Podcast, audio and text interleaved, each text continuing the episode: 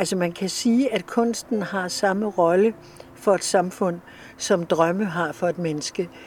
Altså hvis ikke sansninger og også ting oplevet, tegnet og skrevet osv.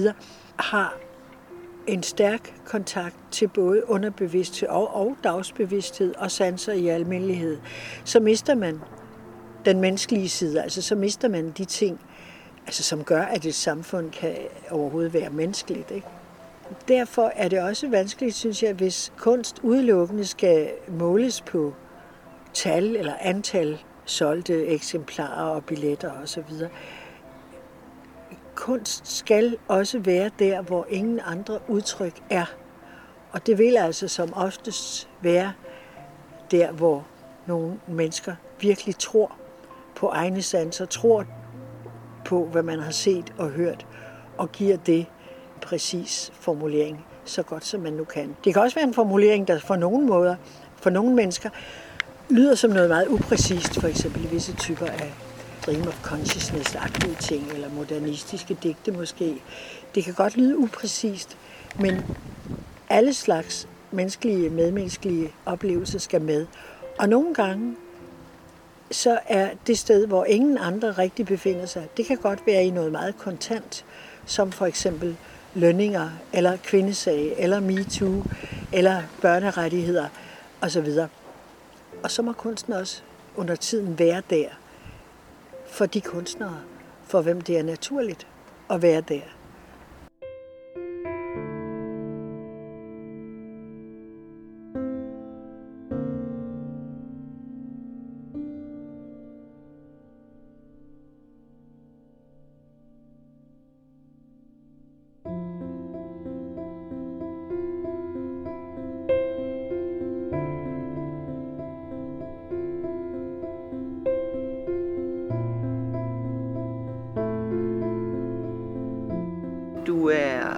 Født øh, mellem Vejle og Jelling. Ja, i en landsby. Ja. ja. Og så er du øh, student fra Viborg ja. i 62. Ja. Og så gik du et par år på psykologiuddannelsen. Og så 10 år efter, at du var færdig på gymnasiet, så debuterede du med, ja. hvad tænkte egentlig Arance? Ja. Den blev også filmatiseret ja. til tv-teater. Ja, og der kom den til at hedde Opbrud inden døre.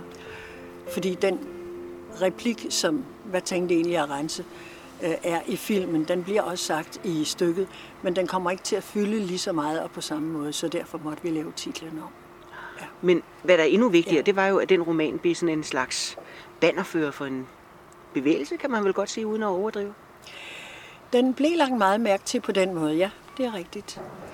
Altså, jeg er ikke selv så meget for bevægelser, kan man sige. Men den bog kom til at fylde ret meget. Fordi jeg kan huske, den første gang, jeg havde været inde på Gyldendal, mit forlag, til øh, at, at diskutere det her manuskript, talte jeg med gamle Erik Vagn Jensen, som nu er død, og som jeg var meget glad for dengang. Og han sagde, at øh, det havde været et øh, problem for nogle af de konsulenter, der havde læst den, at en mand med en universitetsuddannelse slog sin kone for det kunne ikke passe. Altså, øh, og jeg, min tilføjelse er så, at det var sådan noget, man kun kunne forbinde med mine arbejder i, i Wales eller sådan noget i den stil. Og øh, da vi så havde haft den snak inde på forladet, og jeg sagde, at ja, jeg ved, sådan noget forekommer altså. Da jeg kom hjem og gik i et supermarked og så en af, af spisesedlerne for BT, tror jeg det var, så var der en stor overskrift, hvor der stod, sociolog udtaler, at hustruvold findes i alle miljøer. Og så tænkte jeg, jamen, så, så, så er vi flere, der ved det. Men det er jo sjovt at sidde og tænke tilbage på i dag, at på det tidspunkt, der var kvindelitteratur jo noget nyt. Jo, det kaldte man jo, jo ikke i første hug. Eller, altså, det var ved at komme op som begreb. Ikke? Jeg skal jo så heller ikke lægge skjul på. Jeg har også altid haft et meget blandet forhold til det. Fordi så sker der tit med en bevægelse, og det synes jeg også lidt, der gjorde her. Jeg vil ikke tage afstand, men det kan jo blive meget firkantet, hvad mennesker så mener om kvindelitteratur, og det kan både blive noget, der bliver brugt til gode for den litteratur, der kan komme ind under øh, en bestemt betegnelse som nu kvindelitteratur, men det kan også altid bruges negativt. Og det bliver brugt negativt. Eller faktisk ikke så meget lige nu, tror jeg. Men det gjorde det i en periode. Og der synes jeg ikke rigtigt, at jeg kunne lide det. At man kaldte det. At man kategoriserede det. Fordi vi vil jo alle sammen, eller det ved jeg ikke, hvad vi er. Nu skal jeg kun tale for mig selv. Kan jeg huske, at jeg sagde på et meget tidligt tidspunkt i et interview, at det vigtigste for mig var altså at fortælle en historie. Jeg vil gerne tage en bestemt synsvinkel, og i det her tilfælde blev det altså en kvindesynsvinkel. Jeg låste mig meget inde med den synsvinkel, kan man sige. Jeg bredte den ikke så meget ud, så der blev sådan noget ret konsekvent i det, synes jeg. Og jeg synes jo selv på en god måde. Det er altså ikke det samme som, at jeg altid bryder mig om at være i en bestemt bevægelse. Og det synes jeg principielt heller ikke altid kunstnere skal. Man kan have brug for det i en periode. Man kan melde sig til øh, et eller andet under fanerne, som nu for eksempel med øh, flygtning, eller hvad man kan i vores dage. Jeg synes netop, at kunstneren skal fungere anarkistisk i et samfund.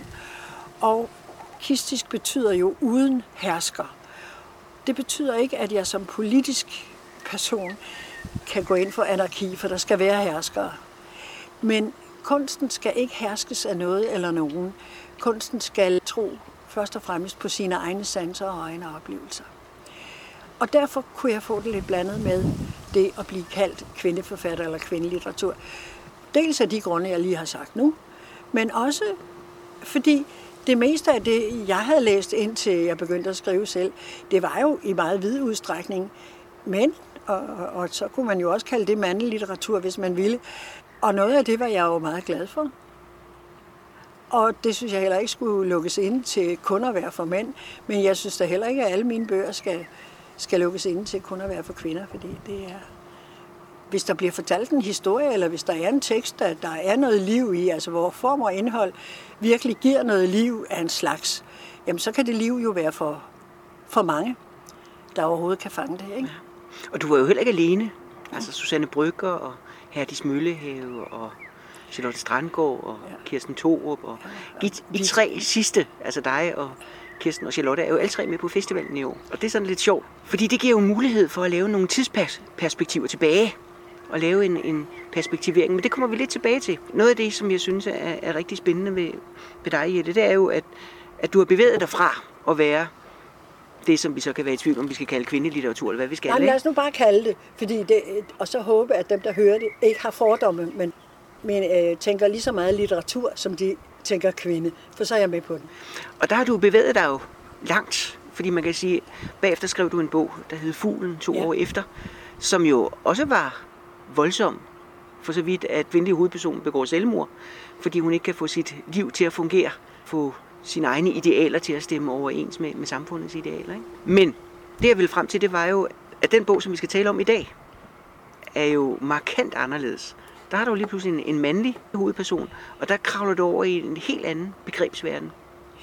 Jo, men det har jo været spændende med den for mig. Jeg har tænkt på den længe, og hvad kan jeg gøre? Hvordan kan jeg gøre det, hvis jeg nu simpelthen prøver at fortælle en historie med en mands øh, synsvinkel primært jeg vil sige, den skifter en lille smule synsvinkel ind men, men det er primært den mandlige hovedperson, vi hører om og ser indefra. Og øh, altså det der med at sige, nu laver jeg min egen mand, det har været en udfordring, men det har også været sjovt. Altså. Det er jo den bog, vi skal tale om. Ja. Og jeg tænker, det ville være passende at starte med et uddrag fra romanen. Så kan vi godt forlade Frank Wertheimers indre for en tid. Der er grunden til at se rundt om ham, fordi han er mere end almindelig påvirkelig for omgivelserne, og det er som bekendt både en styrke og en svaghed hos et menneske. Det vil være forkert at se ham som svag, selvom hans behov for unge kvinder og hans store hang til klassik kan ses som en svag mands karaktertræk. Det er vigtigt at holde sig for øje, at han lever på en måde, som løfter ham langt længere ud af det gennemsnitlige, end de fleste af hans kolleger og samtalevenner. Han går rundt på sine fødder med præcise skridt og en harmonisk kropsbygning, og når han stiller sig og betragter en person eller en bygning eller en cykel eller måske et udstillingsvindue, gør han det med en interesse, som er sjælden for en mand, der formentlig har de bedste år bag sig. Han nyder også en anerkendelse, som han godt kunne leve videre på, uden at arbejde ret meget mere, hvis han satte sit pengeforbrug ned. Men han tager det arbejde på sig. Det er at holde sanserne skærpede og nysgerrigheden intakt. Og det er det, der gør det så vanskeligt for andre mennesker at holde sig uden for ham. Alle hans kvinder vil hele tiden digte alt muligt ind i ham, når de mærker, hvor opmærksom han er. Måske er det alle hans fænder, nære og fjerne, der glemmer, at også Frank Wertheimer bør dømmes på sine handlinger og sine undladelser, og ikke kun på sin udstråling og det, som den får andre til at tro om ham. Der er ingen tvivl om, at hans nye bekendtskab Esmeralda tiltrækker ham, fordi hun minder ham om noget i ham selv. Vi må antage, at Frank Wertheimer godt ved om sig selv, at han heller ikke altid bringer et andet menneske frem til bål og en holdfuld kød, men det er ikke en selvindsigt, han indrømmer til hverdagsbrug. Frank Wertheimer regner med at modtage næring, og det er en styrke. Han har altid været meget optaget af hollandske kolleger. Castles of Sand er der en bog, der hedder, og det vil sige Sandslotte. Han har hørt om den bog fra sin datter, og den handler om de bløde former i mange ørkenbygninger, og Frank Wertheimer har aldrig selv været i ørkner, der var værd at snakke om. Sandslottet er fra Frank et fast billede på drømme, som kan gå i stykker, men som ikke altid gør det. Det er konkrete bygninger, som findes i verden, i modsætning til luftkasteller.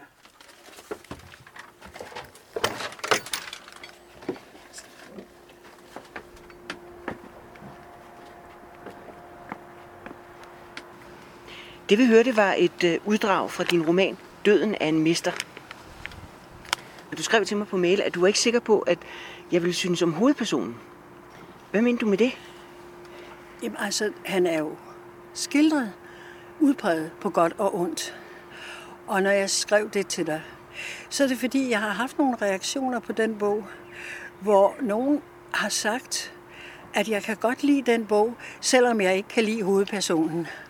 Og så har jeg tænkt, jamen så er vi måske lidt for langt i retning af, at man kun kan læse en bog, hvor hovedpersonen ikke rigtig er skildret seriøst på godt og ondt, som de fleste mennesker er.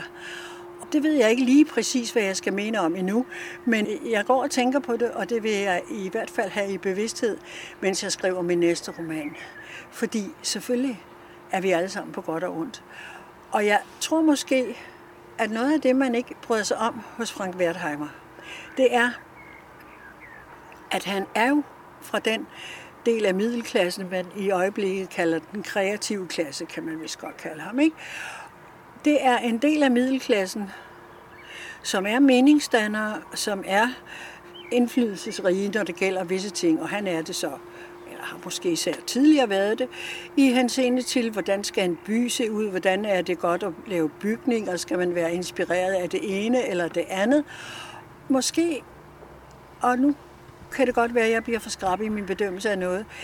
Måske er det sådan, at et menneske som ham, som er skildret fra min side med en indbygget bevidsthed om, at han har også det, der hedder klassespecifikke træk.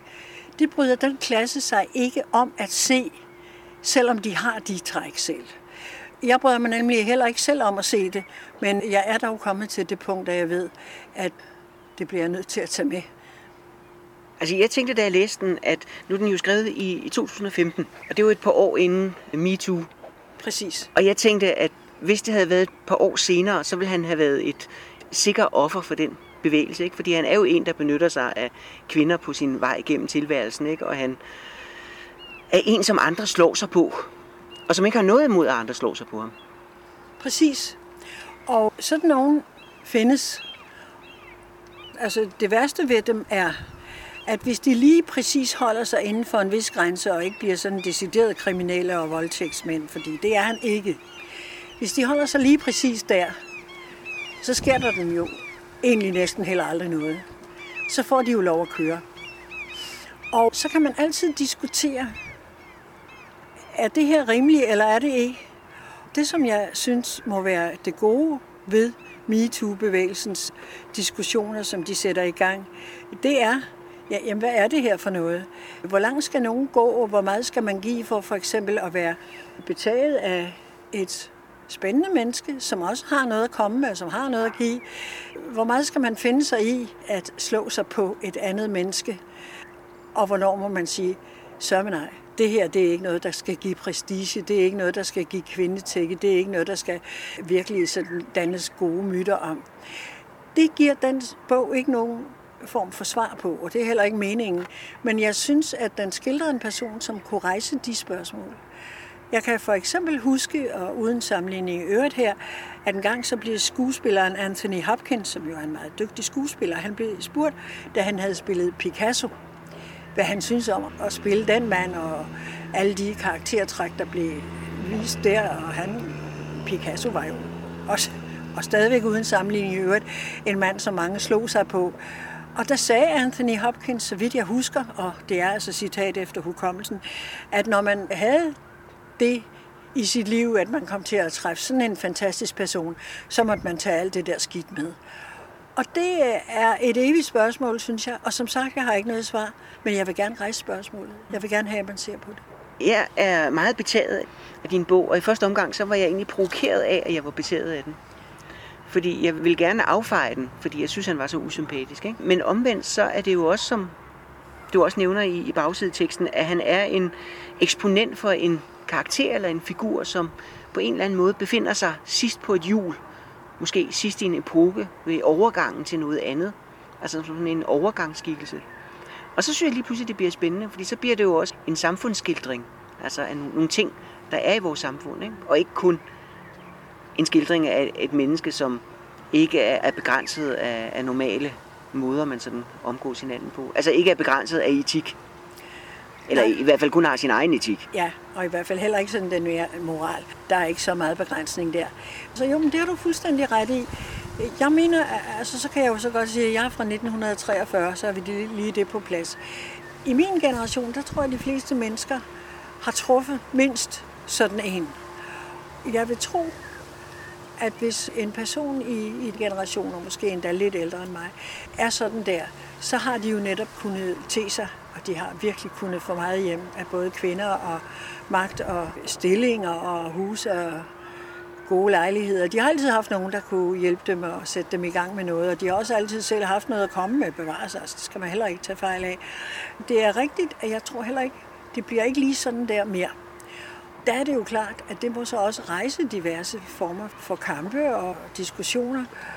Det er jo en kendt sag, og det ved vi jo alle. Selvom man ikke har haft særlig store privilegier, så ved vi alle, hvis vi bare har haft nogle små, så er det meget, meget dårligt for en selv at skulle afgive privilegier. Det er altså ikke morsomt. Det er virkelig ikke sjovt. Det, det tror jeg heller ikke, han synes det. Så er der også øh, nogen, der, der har skrevet, at ja, selvfølgelig skal han slås ihjel. Selvfølgelig skal jeg ned med nakken. Sådan havde det ikke behøvet at være, hvis jeg havde skildret ham bare, bare fem år før, end det stykke liv, vi ser ham i her. Og så ville han have været næsten den samme. Så havde jeg ikke behøvet at få ham til at dø. Men han kommer til at tænke og sige et sted, at han er meget tæt på det sted, hvor han kan være alle sine aldre på én gang. Og det mener jeg så ikke øh, primært har noget med hans type at gøre. Hvis et menneske er der, hvor man et øjeblik, eller måske i flere øjeblikke, kan føle, at man er alle sine aldre på én gang, eller meget intenst kan opleve enten alle eller næsten alle vigtige steder, man har været, opleve dem i stemning og billeder på én gang. Hvis det er meget tæt for en, så er man meget tæt på døden. Og derfor måtte han dø.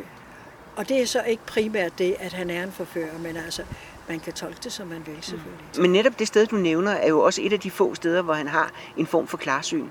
Fordi klarsyn er jo ikke det, han omgiver sig med. På mange måder, så er det jo en bog, der handler om døden, men døden er ikke særlig meget til stede det er den måske alligevel, ja. men ikke i hans bevidsthed. Han er den sidste, der opdager, at det er døden, der står i døren. Jo, det er rigtigt. Det er jo noget igen, som jeg har med mig fra mange forskellige typer af dem, jeg nu har tænkt på, jeg har skrevet sammen til en person. Kan jeg for eksempel huske, at jeg engang hørte en kvindelig kollega fortælle om en litterat, hun havde kendt som helt ung.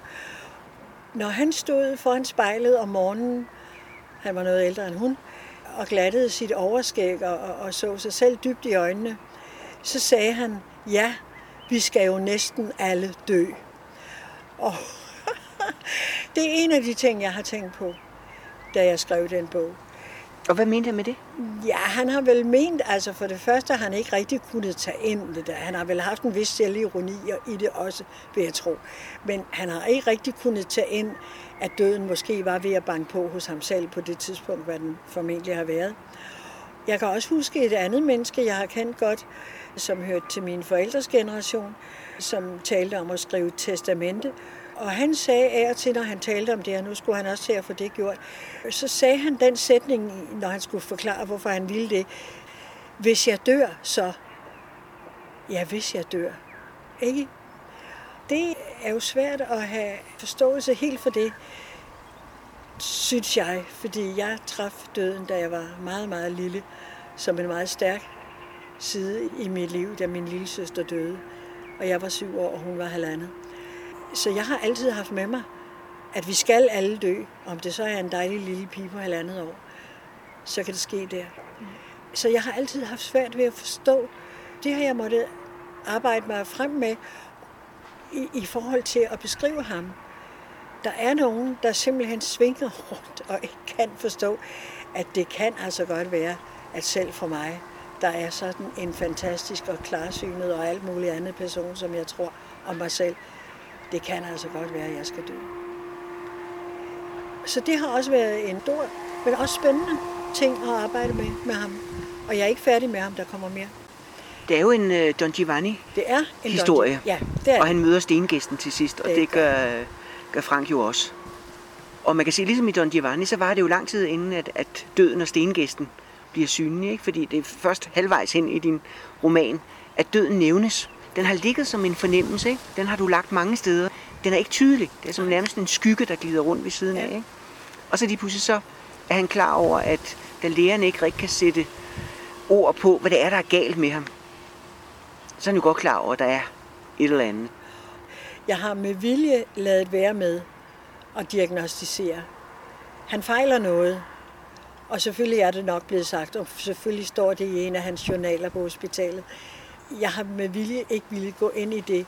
Det her, det skal handle om ham, det skal handle om hans forhold til døden, det skal handle om hans, og så også omgivelsernes forhold til, at han mister livskraften og mister sin særlige udstråling. Men det skal ikke handle om medicin. Det kunne det har gjort, og sådan en bog kan man godt lave, men det skulle den her bog ikke handle om. Du lader ham jo også dø på en måde, hvor det virker naturligt, at han dør.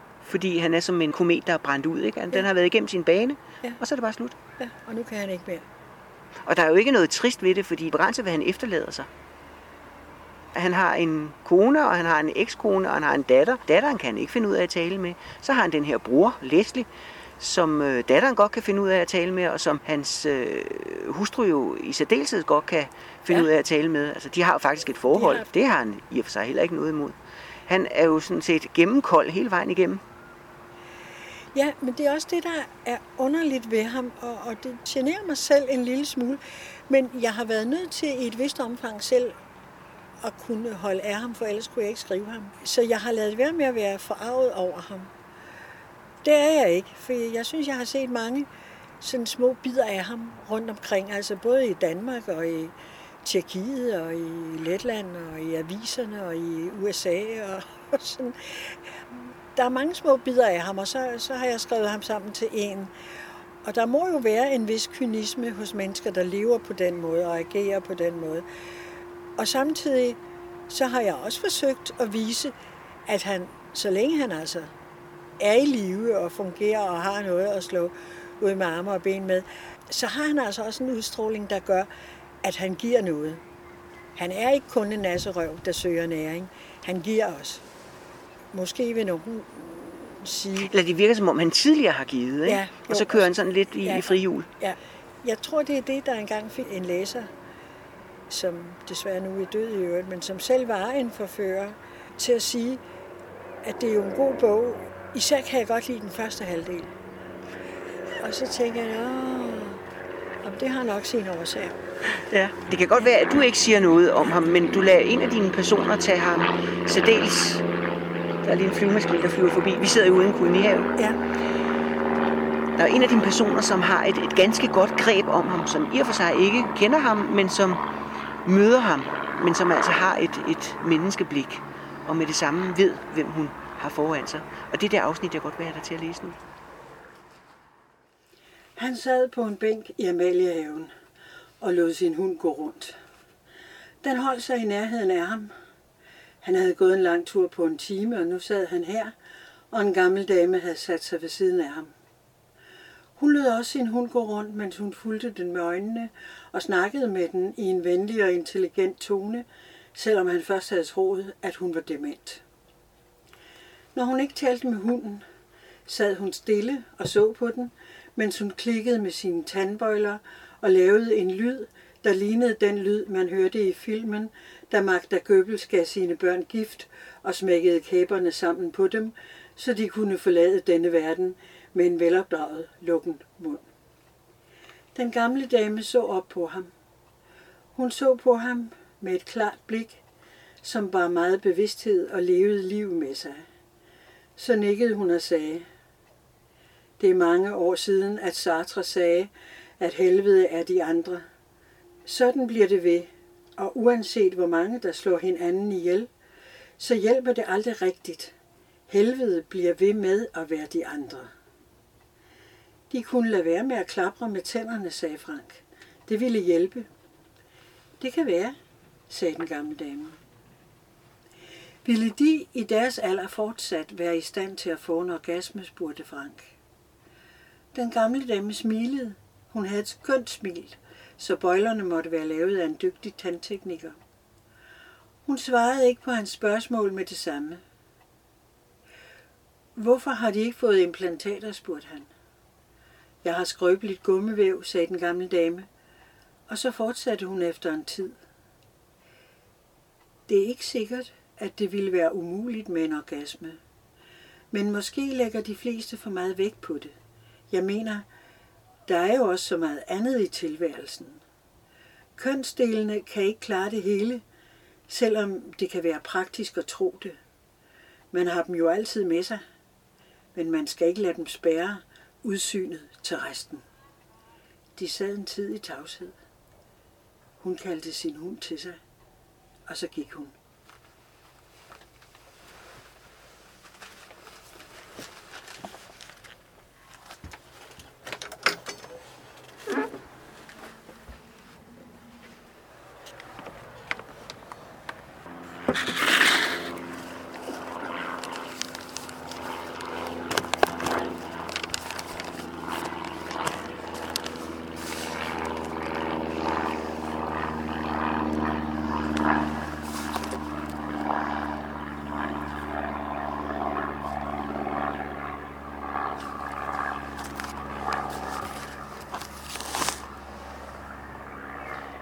Den her passage, der har Frank fået en hund, som han kalder Tristan. Det har han fået på en lidt speciel måde. Ja, det er en hund, som har været i løbetid. Og øh, det står der nu ikke lige direkte i, i bogen. Og jeg tænkte egentlig ikke så meget på det, da jeg skrev men jeg kunne godt se, at der kommer en voldsom symbolik ind der. Men lad den være. Den har været ude at løbe, og så er den på et tidspunkt kommet ind i hans opgang der hvor han har sin lejlighed, så tager han den simpelthen med op og adopterer den i en tid. Forholdet til den hund, det er egentlig noget af det, det varmeste, han har. Jeg har ikke konstrueret det, fordi den hund lå på den trappe, da jeg sad og så den trappe for mig, fordi jeg engang selv har set en hund ligge på en trappe på den måde. Så kom den altså over til den trappe, jeg så for mig, da jeg skrev bogen så tænkte jeg, så tager vi den med. Jeg synes selv, det er genuint, og at det føles helt ægte, for sådan måtte det være med ham. Men jeg kan også godt se, når jeg ser tilbage på bogen, det at det sidste stykke egentlig ægte levede liv, det sidste stykke er nogle sådan virkelig genuine følelser til et andet levende væsen, at det er både på lånt tid og med et lånt væsen, så at sige. Det kan man selvfølgelig sige meget om, men jeg vil helst lade være med at sige noget om det og sige, sådan har jeg fortalt den historie, for sådan blev den det for mig at fortælle. Men han får et godt og nært forhold til den hund, og der er så også noget mere med den senere hen, men det, det synes jeg, jeg lader være med at sige nu. Jeg kunne godt tænke mig, at du skulle læse et af de sidste afsnit i bogen, hvor døden jo endelig har indhentet ham. Døden rykkede nærmere, og vandet fra bruseren ned over kroppen føltes igen som en renselse og en forberedelse. Det var blevet en besættelse, efter at hun havde følt sig så klistret af at hjælpe Frank med at dø. Hun ville nå frem til sin mands sidste stund som renvasket. Hun kæmpede hårdt med at holde forskellige barndomsminder væk. Hun ville ikke gå tilbage til at tænke på sin mor, som trak kjolen ned over hende, når hun havde været i bad. Kjolen havde pæne tern, eller kjolen havde fine polkaprikker. Den var pæn nok, når man tænkte på den, men der var andre ting at tænke på nu. Og da hun slukkede for bruseren, hørte hun Anna Elises og Sias stemmer fra sygestuen. Det var dem, der havde låst sig ind. Hun kyssede dem begge to goddag. Hun holdt om dem i venlighed og fortrolighed, for sådan var virkeligheden i disse øjeblik. Venlighed og fortrolighed til de to kvinder. Det var ikke forkert for hende, at de tre et øjeblik delte Frank imellem sig på den måde. Carlos ringede til os, sagde Anna Elise. Han lød flink og rystet. Det er han også, sagde Helene. Flink og rystet. Jeg er også rystet, sagde Sia, men jeg ved ikke, om jeg er flink. Jo, du er, viskede Frank fra sengen og pegede mod fodenden. Sia satte sig, og Helene lavede automatisk en pantomime til hende, så hun kunne se, hvordan hun skulle holde Frank om fødderne. Det er ligesom et sted hos Tolstoj, sagde Anna Elise. Helene nikkede og sagde, at det havde hun også tænkt på. Anna Elise gik ud i køkkenet og lavede te. Sia sad med sin fars fødder på skuldrene, mens hendes gråd langsomt stillede af, og så var der igen en rolig tid, hvor Helenes og Franks bevidstheder deltes om synet af en gammeldags harmonika, og Helene var alene om at høre musikken fra et savblad. Der opstod på den måde den ene slutning efter den anden. Måske oplevede Sia og Anna Elise også tiden på den måde. Bedst som man troede, at døden var indtrådt, så opførte døden sig som en mester og pegede ud over sine egne grænser flere gange, og slutning fulgte på slutning som i en symfoni af Beethoven, og det var uklart, hvornår det endelige punktum skulle sættes. Nu er, det, nu er det nogle år siden, du har skrevet bogen. Ja. Hvad, hvad tænker du, når du genlæser teksten her? Jeg synes, det, altså du tænker jo også professionelt. Jeg synes, det står rigtigt. Men jeg kan fortælle om noget, som var meget svært for mig dengang. Jeg havde bestemt den her titel, Døden er en mester, længe før en bogen blev helt færdig. Det er en linje fra et digt af Paul Celan, som hedder Todesfuge. Jeg synes, at den linje sagde mig noget her. Lige da den var udkommet, og jeg havde sendt mine dedicerede fri eksemplarer til nogle venner og bekendte, der lå min lillebror for døden. Og så var jeg nede og besøge ham, inden han havde fået den læst. Men han havde bare fået den. Og der lå han i en hospitalseng i sit værelse hjemme i sit hus. Og havde gudske tak og lov de allerbedste mennesker omkring sig. Og jeg vil så lige med det samme, det skylder jeg ham at indføje. Han var ikke sådan en person, som der er skildret her. Han var varmere og mere nær. Men han havde lige fået fat i, i titlen, fordi han havde set forsiden, og han nåede, om jeg så må sige, heldigvis ikke at læse bogen. Men da jeg kom ned og besøgte ham den der sidste gang, sammen med mine søstre og nogle andre, og vi sad en efter en inde hos ham, så kiggede han sig rundt i det værelse, hvor hans lånte hospitalseng stod, og så sagde han, ja, døden er en mester, skriver du. Der er også sådan en mester i den, her, i den her stue. Og så vidste jeg, at så var det et døgn, så døde han. Så det er egentlig den oplevelse, jeg tænker mest på. Men hvis jeg prøver at abstrahere fra det, som var meget stærkt lige på det tidspunkt, og det er det mere eller mindre stadigvæk, så, så synes jeg, at teksten står, som den skal. Men Jette, når man skriver en bog, der handler om død, som du har gjort, er du så op imod et tabu? Nej, ved du hvad? Det ved jeg ikke. Altså, jeg, jeg synes, at det er blevet sådan, at hvis der lige kommer et emne op i en tid, som måske ikke lige har været diskuteret i overskrifter før, og så øh, kommer op og bliver diskuteret med noget, som giver overskrifter, så er der straks nogen, der siger, at det er også et tabu, og nu har vi brudt et tabu. Sådan har jeg ikke følt det med ret mange ting, og det har jeg heller ikke her.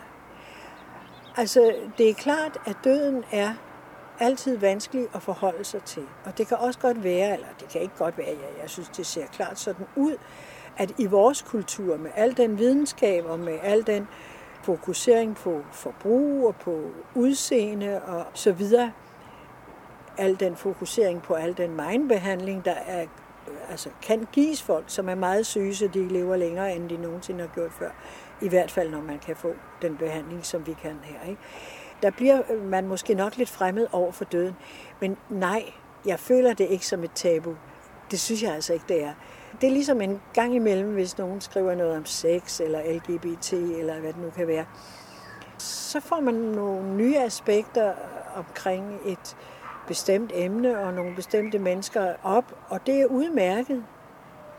Men det at bryde et tabu, det synes jeg egentlig ikke altid, det er. For mig er det eneste tabu decideret, der hele tiden skal brydes, og det er så vanskeligt at bryde, og det bliver altid kun brudt for en tid, det er altså magten og æren. Hvem har magten? Hvem har pengene? Hvor tabuiseret er det, at kun en meget, meget lille, bitte, bitte, bitte del af hele verden ejer verdens ressourcer og skatte og produktionsmidler osv. Det tabu bliver aldrig 100% brugt, og der er næsten aldrig nogen, der siger, at hvis nogen siger noget om det, nu har det vi brudt et tabu. Det er også lidt det, jeg mener med, med det, jeg læste om den gamle dame, der siger, at man skal ikke lade kønsdele bestemme alting, fordi det handler jo både med sex og død. Hvis man skriver noget om det, så er der altid nogen, der siger, Nå, har du nu brudt et tabu? Gud, har jeg ej brudt noget tabu? Det største tabu er altid, hvem har magten? Altså, de andre ting kan lede op til det at have tabuiserede områder i sig, det ved jeg godt. Men døden har man altid talt om. Sex har man altid talt om, eller malet, eller gjort ved med. Så er der forskellige sider af det, der kommer op i en bestemt tid. Og der øh, kan der så være nogle af de sider, som har så meget magt, at det er et tabu. Men det egentlige tabu, det ligger altid der, hvor der er magt.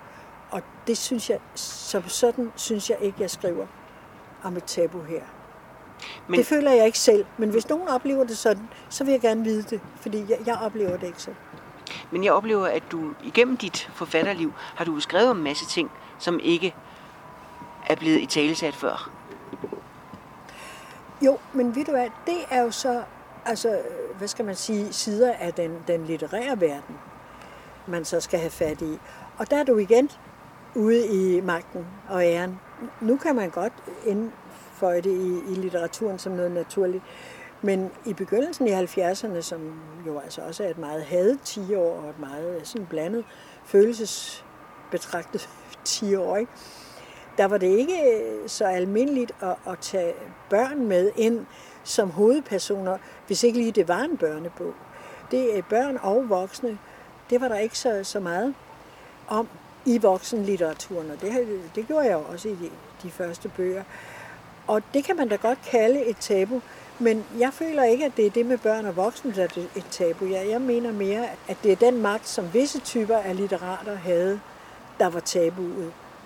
Når du siger, at alting handler om magt og ære, hvad, hvad, hvad mener du så med det? Fordi jeg forstår selvfølgelig, hvad du siger. Jeg forstår ordene. Ja. Men jeg forstår egentlig ikke rigtig, hvad du mener. Det, jeg mener, er, jeg synes, det står ustandsligt i hvert fald i nogle af de medier, jeg læser, eller den tv-avis eller noget, jeg hører, at det og det bryder et tabu. Og det kan være noget med død, det kan være noget med sex, og det kan være noget med overgangsalder, og det kan være med så meget. Og selvfølgelig kan der også godt være tabuiseringer omkring de ting, og det er der også. Men det virkelige tabu, det er altså den evige fordeling af kagen. Hvem skal tjene hvad?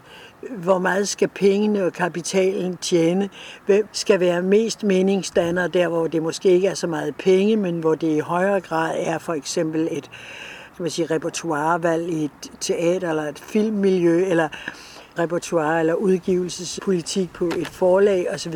Formuleringer, dem der skal bestemme, hvordan de virkelig højt profilerede journalister tager vinkel på en historie, som for eksempel på plejehjem, hvor, hvorfor snakker man ikke mere om, hvad prestige og lønninger er for de mennesker, der bliver hængt ud for at være dårlige plejere, hvad de også øh, muligvis er, og under tiden overhovedet ikke er, for der er heldigvis mange gode. Altså, jeg mener, at det der virkelig at komme til bunds i det, som man altid gjorde grin med 70'erne, 1970'erne for, Altså at prøve at se, hvor meget bestemmer kapitalen, hvor meget bestemmer de mennesker, der øh, har produktionsmidler og skal give andre mennesker lønninger. Det kan man godt snakke om, og det gør man også, og det skal man også hele tiden. Men det er der, de evige tabuer allerhårdest ligger. De fleste mennesker er simpelthen ikke så frygteligt forarvet over noget med sex, eller de kan heller ikke rigtig lide at snakke om død, men det er ikke et tabu. Jeg kan ikke kalde det et tabu, fordi der bliver skrevet og sagt meget om død. Så det du mener, det er de strukturelle ting i samfundet? Altså struktur, ja, det, det, der ligger bagved. Vi vil gerne ja, snakke om symptomerne, vi vil gerne snakke om, om det, man sådan umiddelbart kan se. Men det, der ligger bagved, som er det styrende, Ja, det mener jeg. det er vi mere blufærdige overfor. Eller bange, Nej, eller ja, fordi, det har vi ikke adgang til, eller hvad tænker jo, men, altså, hvem skal udgive mine bøger? Jeg kan ikke udgive bøger selv, for eksempel. Hvem bestemmer, hvad hvad skal koste? Hvem bestemmer, hvor hvilke bygninger i byen skal ligge? Og så videre. Det er de ting, Altså, hvem bestemmer, hvad vi skal have i og Hvem bestemmer nu her i coronatiden, hvilke firmaer skal have kompensation for indtægtstab osv.? Det er alle de ting, der bestemmer det.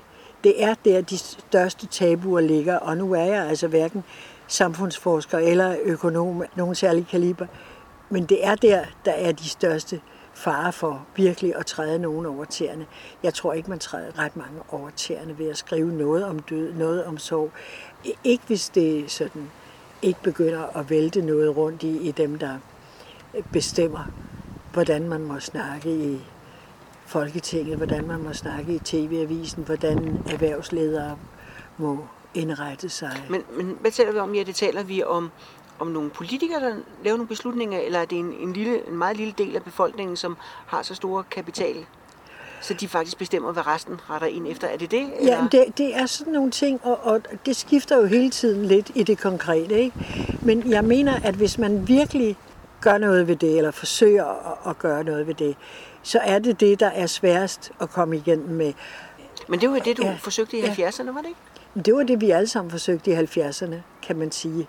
Og noget kom der da også ud af det. Jeg mener stadigvæk, at der var mange gode ting, altså som for eksempel, at kvinder fik bedre adgang til uddannelser og hele holdningen til det, at det så alligevel altid ender med, om, om det, de kan bruges på i erhvervslivets øh, fasong, ikke? Og, og hvad der nu er brug for der. Det er jo sådan en anden sag. Ikke? Jeg er dårlig til at sige det her, fordi jeg er ikke økonomisk velfunderet nok til at sige det. Men jeg mener bare, at man skal også passe på med at overvurdere begrebet tabu, og hvornår man har brudt et tabu. Jeg synes ikke, jeg har brudt et tabu med at, at skrive om døden, egentlig. Men, men det er fordi, du opfatter, at der ligger, hvad skal man sige, der ligger en anden virkelighed, som faktisk bestemmer mere? Ja. Ja. Og den kan jeg ikke lige øh, ramme ind på en gang, fordi jeg har også respekt for ordentlig købmandskab og, og ordentlig erhvervsledelse. Det, det har jeg respekt for. Så jeg vil ikke sidde her og komme med en firkantet kritik, men, men det er inden for altså de virkelig beslutningsdygtige organer, og de, de befinder sig altså i, i det store erhvervsliv og i Folketinget selvfølgelig, og så tror jeg også i visse af de højt profilerede mediemenneskers øh, kredse. Ikke? Det er der tabuerne ligger, hvis man virkelig skulle bryde dem for alvor. Der kommer man måske nogle gange en lille bitte grid af vejen, men aldrig voldsomt meget. Det tror jeg ikke. Men din gerning som forfatter, er det en, der kan være med til at kaste lys på det?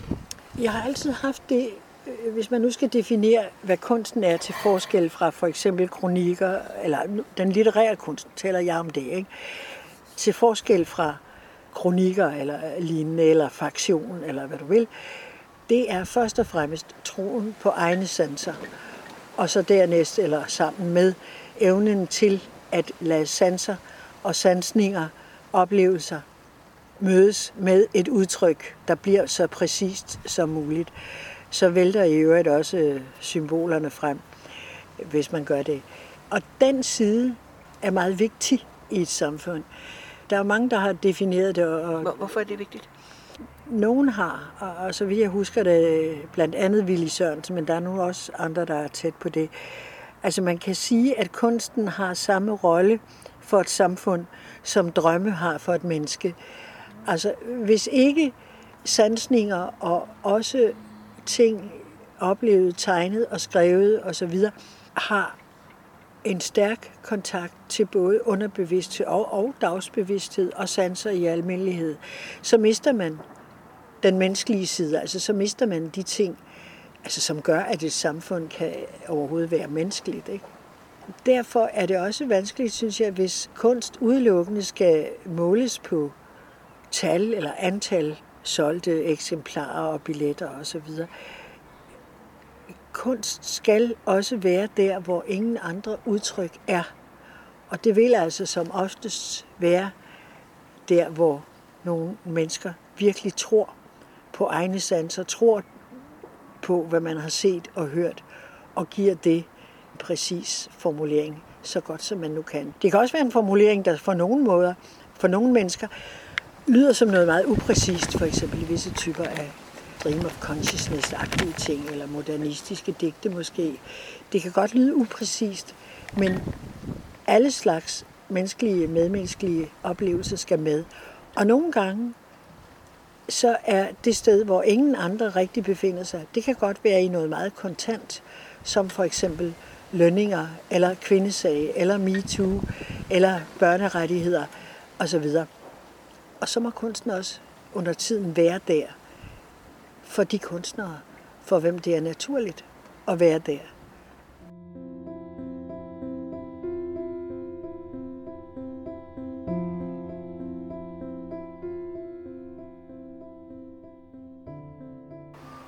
På et tidspunkt rejste du ud for at møde en anden verden, for at møde andre livssyn og, og få en ny vinkel på det, der var herhjemme. Og det skrev du en bog om. Og jeg kunne godt tænke mig, at vi skulle slutte med, at du læste tre små afsnit fra, fra den for at komme tilbage ud i et endnu større univers?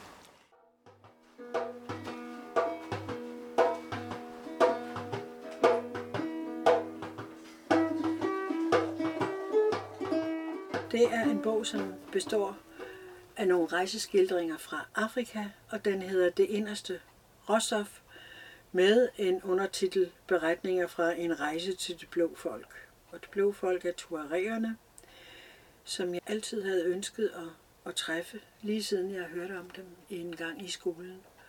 Jeg har altid været fascineret af de ting, jeg hørte om ørkener i skolen. Jeg ved ikke lige præcis hvorfor.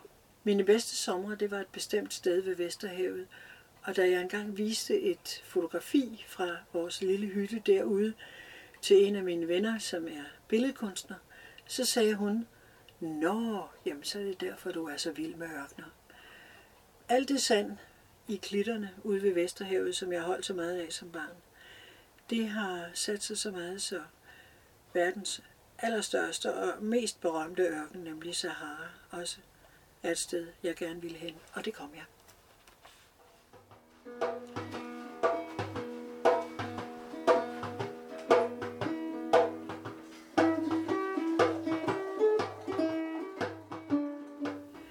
De hører til den samme drøm, Derfor tænker jeg på dem som en rejse.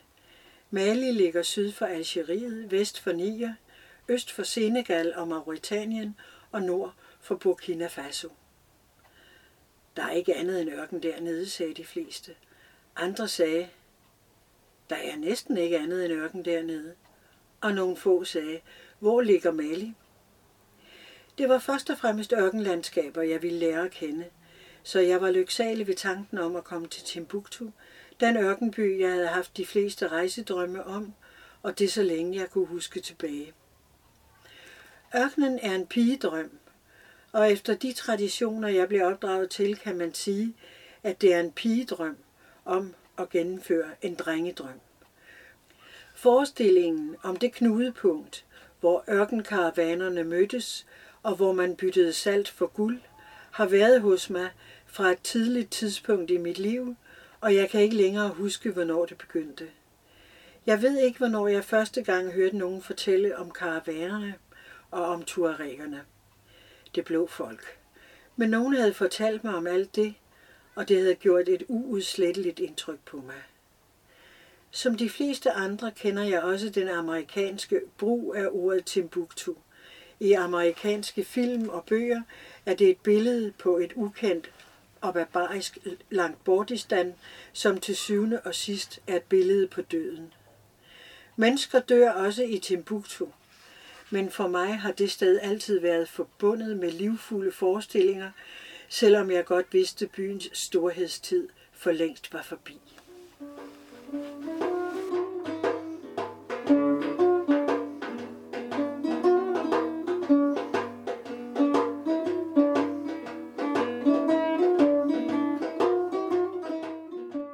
Eftersom der ikke er en egentlig vej til Timbuktu, hvor den rejsende vælge at komme dertil enten ved at sejle af Nigerfloden, gå i land ved de sammenvoksnede havnebyer Kodiome Kabara og køre de 15 km til Timbuktu. Eller man kan vælge at flyve fra lufthavnen i Mopti eller rejse gennem ørkenen. Vi havde aftalt at tage med en pinasse op af floden, men nu ville de sælge mig en transport med firehjulstrækker gennem ørkenen. Jeg havde ikke fortalt det, men jeg elsker at køre med firehjulstrækker gennem sand.